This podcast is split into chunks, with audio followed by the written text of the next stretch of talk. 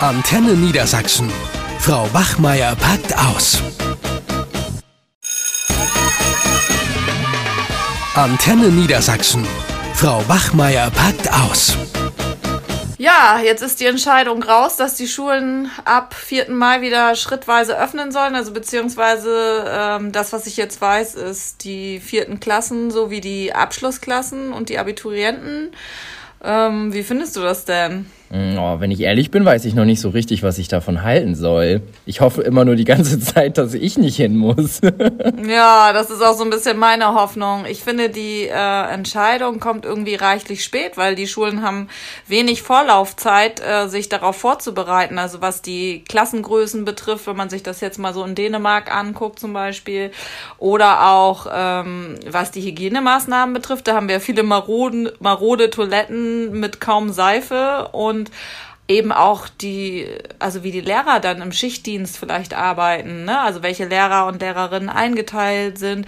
Also die, da, ab jetzt müssen die Lehrer und die Schulleitungen sich ja gehörig vorbereiten, um das dann, wenn das so passieren soll, auch ähm, dementsprechend umzusetzen. Ja, das Problem ist halt, ähm, ich als Lehrer muss mich anders vorbereiten als jetzt beispielsweise meine Schulleitung. Also die Schulleitung ist jetzt ja erstmal angehalten, irgendwie so, so Stundenpläne zu stricken, wo möglichst nur wenig Schülerinnen und Schüler zur gleichen Zeit in der Schule sind und demnach auch Lehrkräfte und ähm, dass man halt zu jeder Zeit äh, gewährleisten kann, dass man sich immer noch an diese ähm, Kontaktregeln auch, auch hält. Ne? Also nicht mehr als anderthalb bis zwei Meter Abstand.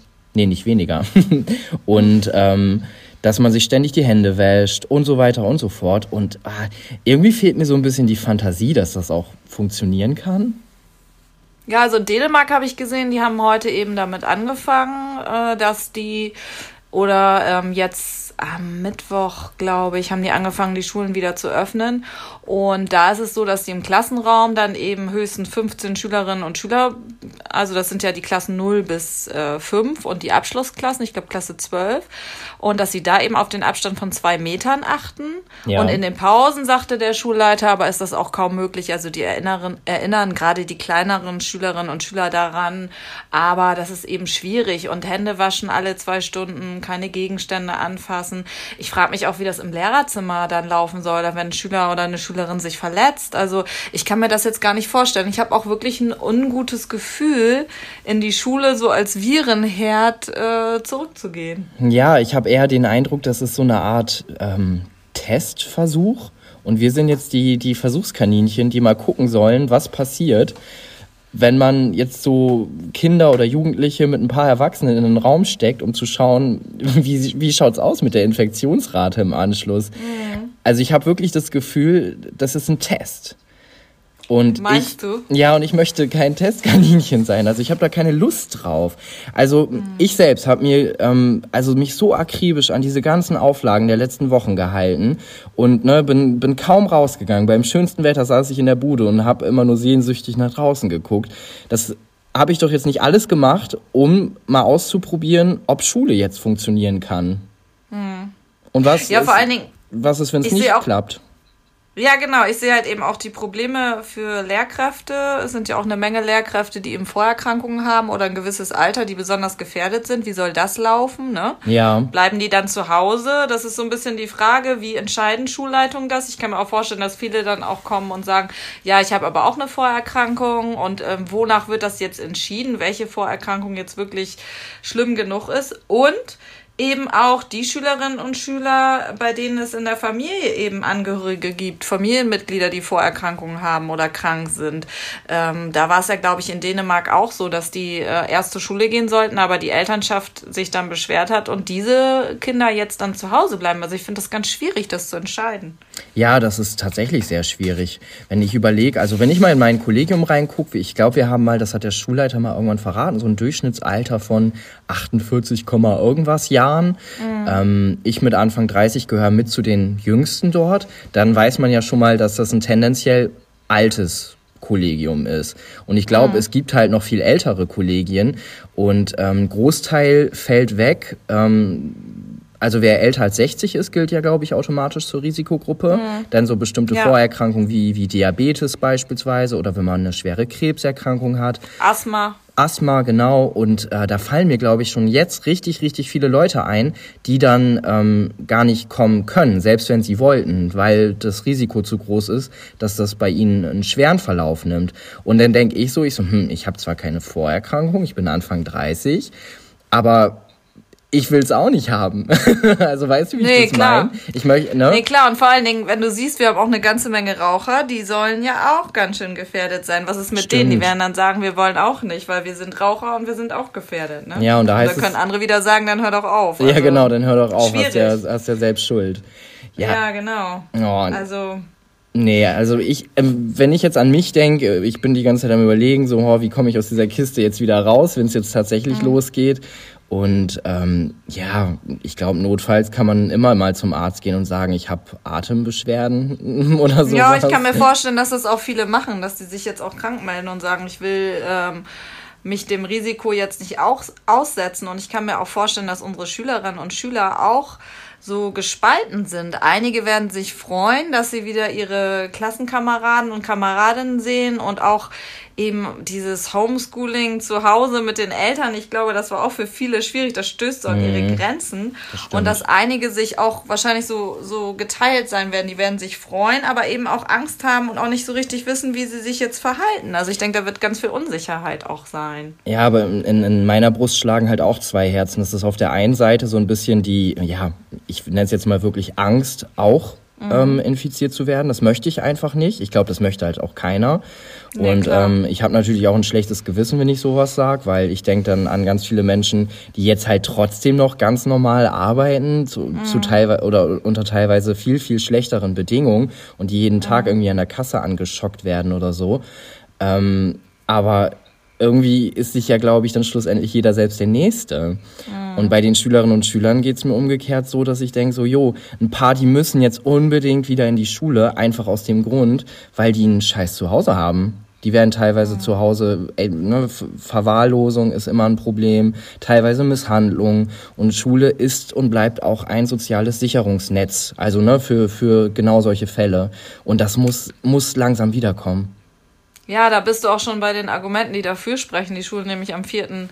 Mai wieder zu öffnen. Deswegen schlagen auch zwei Herzen in meiner Brust. Also ich denke auch an die Eltern, dass die jetzt mal entlastet werden, was das Homeschooling betrifft. Das kann man ja auch nicht von denen erwarten. Ja. Und die eben auch wieder arbeiten müssen und auch Alleinerziehende, ähm, die einfach eine Entlastung brauchen. An die müssen wir natürlich auch denken. Zudem werden unsere Schülerinnen und Schüler ja immer weiter abgehängt. Ne? Also das ist ja schon wichtig.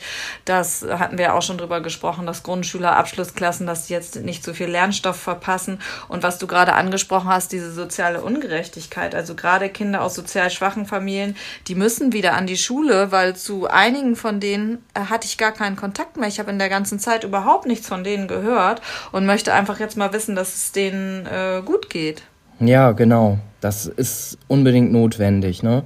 Also es geht mir eigentlich weniger um dieses, oh, es muss jetzt ganz dringend noch irgendwie ein Stoff nachgeholt werden oder so, sondern es geht eigentlich darum, dass es wieder so eine Art äh, verbindlichere Betreuung von den Schülerinnen und Schülern gibt. Mhm. Ne? Die Betreuungsangebote bisher basierten ja rein auf Freiwilligkeit oder auf Notwendigkeit, wenn die Eltern mhm. irgendwie berufstätig waren. Aber wir müssen auch langsam wieder die in die Schule holen, die gerade zu Hause irgendwie eine wirklich schlimme Zeit durchmachen und ähm, die vielleicht auch arge Schwierigkeiten mit diesem Homeschooling haben, ne? die einfach ihre Lehrerin oder ihren Lehrer auch brauchen.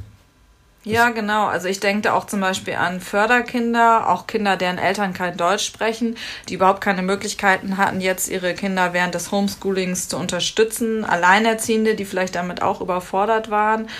Ähm, es gab zwar kreative Lösungen. Ich weiß, eine Kollegin, die hat zum Beispiel bei Kindern, die keinen Drucker zu Hause hatten, die hat das dann bei denen im Briefkasten eingeschmissen.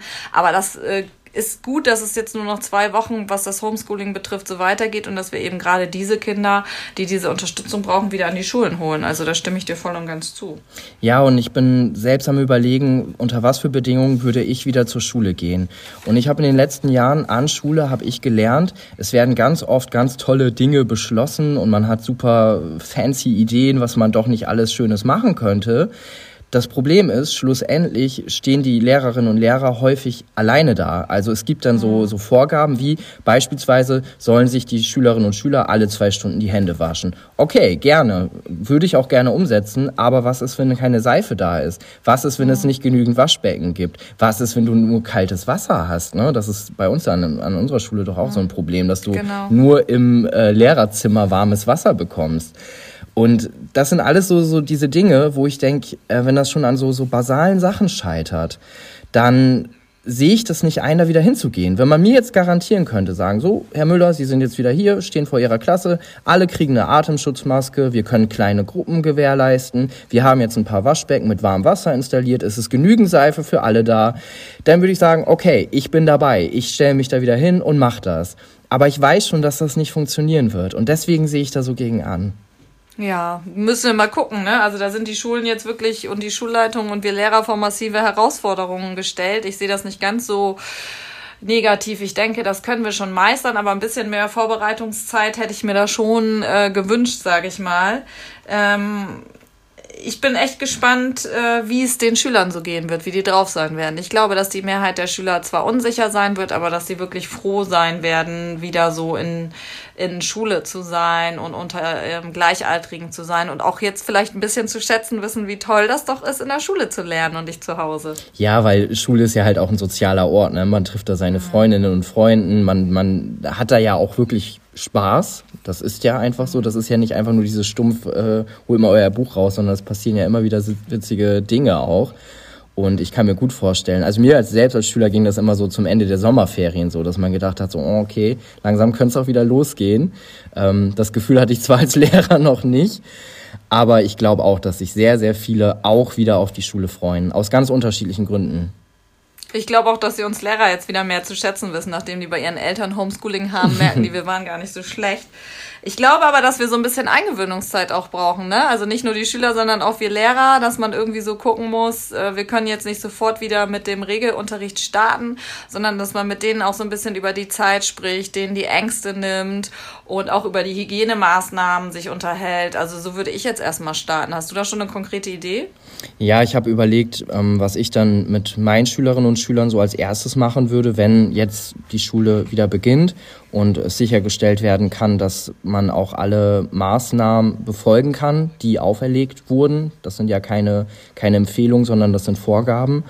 Und ähm, dann würde ich erstmal gucken, so was habt ihr jetzt in der letzten Zeit so, so gemacht? Also was sind eure Highlights und Lowlights aus der Isolation mhm. heraus? Einfach nur, mhm. um die Gelegenheit anzubieten, ins Gespräch zu kommen über, was ist eigentlich jetzt passiert in den letzten Wochen bei euch? Ne? Wie geht's euch? Was habt ihr für Ängste? Was habt ihr für schöne Erfahrungen auch gemacht? Das kann, kann ja auch richtig cool sein, mal einfach nichts zu tun.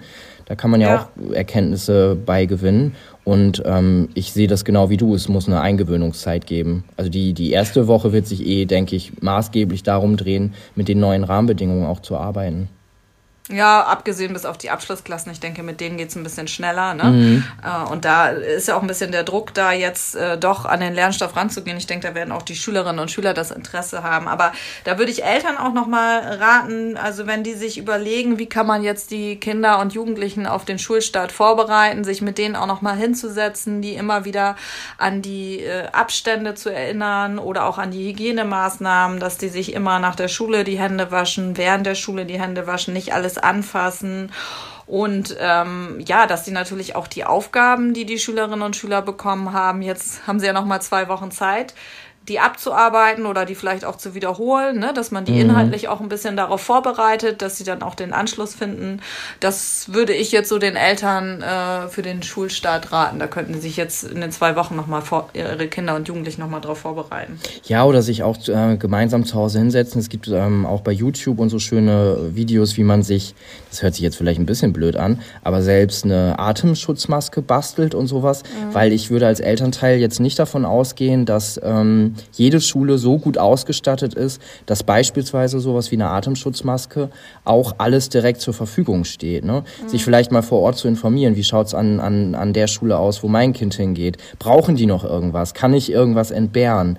Das hört ja. sich so ein bisschen äh, dritte Weltmäßig an, aber ich glaube, dass das von vielen Schulen sehr gerne auch angenommen wird Und wenn man sich mit seinen Kindern hinsetzt und ne, sagt, komm, wir setzen uns jetzt mal zu Hause hin, wir basteln uns jetzt für, für deine Schulzeit eine, eine Atemschutzmaske, dann ist das zwar seltsam irgendwie, aber dann kann man auch mit seinem Kind so ein bisschen über, über Schule ins Gespräch gehen, zu sagen, so, jo, achte mal darauf, dass du, wenn du in der Schule bist, die immer trägst, ne, an was musst du noch alles denken, das auch so ein bisschen, ja, spielerisch zu verpacken. Hm, wobei ich glaube, die sind ja jetzt gar nicht vorgegeben. Ne? Das weiß ich noch gar nicht, wie das für die Schulen aussieht, ob man die jetzt tragen muss oder nicht. Ich glaube, dass es wird auf jeden Fall nicht unbedingt verpflichtend sein. Aber nee. dann lassen wir uns mal überraschen. Ähm, Ansonsten finde ich die Idee natürlich auch ganz gut. Genau, du, äh, also es ist bis jetzt immer noch eine Empfehlung. Das Einzige, wo es wohl mhm. vielleicht verbindlich werden könnte, ist so im ÖPNV. Also mhm. sprich, wenn sie auf dem Weg zur Schule mit dem Schulbus sind. Und das ist ja nun mal ein Großteil der Schülerinnen und Schüler. Ja. Guck dir mal die Schulbusse genau. an, wie vollgestopft die immer ja. sind. Ähm, ich glaube, äh, um, eine, um, um eine Atemschutzmaske kommt man, sei es nur auf dem Weg zur Schule oder nur in den Pausen, kommt man, glaube ich, kaum drum rum. Ja.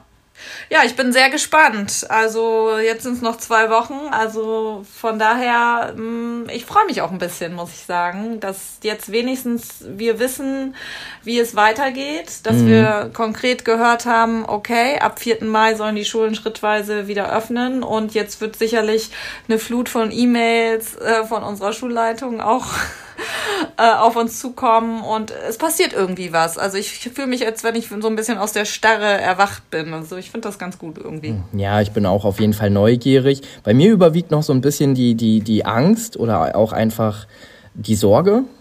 Und ich hoffe nicht, dass die Überhand äh, behält und dass ich mich dann auch vernünftig, ähm, wenn es dann wieder losgeht, auch in die Schule stellen kann und äh, ja, das auch souverän bewältigen kann. Und da werde ich jetzt auf jeden Fall die nächsten zwei Wochen dran arbeiten. Alles klar. Dann überwiegt bei mir die Vorfreude und bei dir hoffentlich nicht mehr die Angst, wenn es dann wieder losgeht. Ja, wir, wir hören, hören, uns ja demnächst und dann sage ich dir mal, wie es funktioniert hat. Genau. Wir hören uns zum Schulstart wieder. Alles klar, dann pass auf Vielleicht dich. sehen wir uns dann ja auch, dann sehen wir uns ja auch persönlich wieder, ne? Wenn der Stundenplan es zulässt. Vielleicht werden wir ja auch isoliert in der Schule. Wer weiß, wer weiß. Wer weiß Alles klar. Weiß. Pass auf dich Bis auf, ne? dann. ne? Tschüss. Ciao. Eine Produktion von Antenne Niedersachsen. Euch hat dieser Podcast gefallen? Dann hört doch auch den Mama Talk, ebenfalls eine Produktion von Antenne Niedersachsen.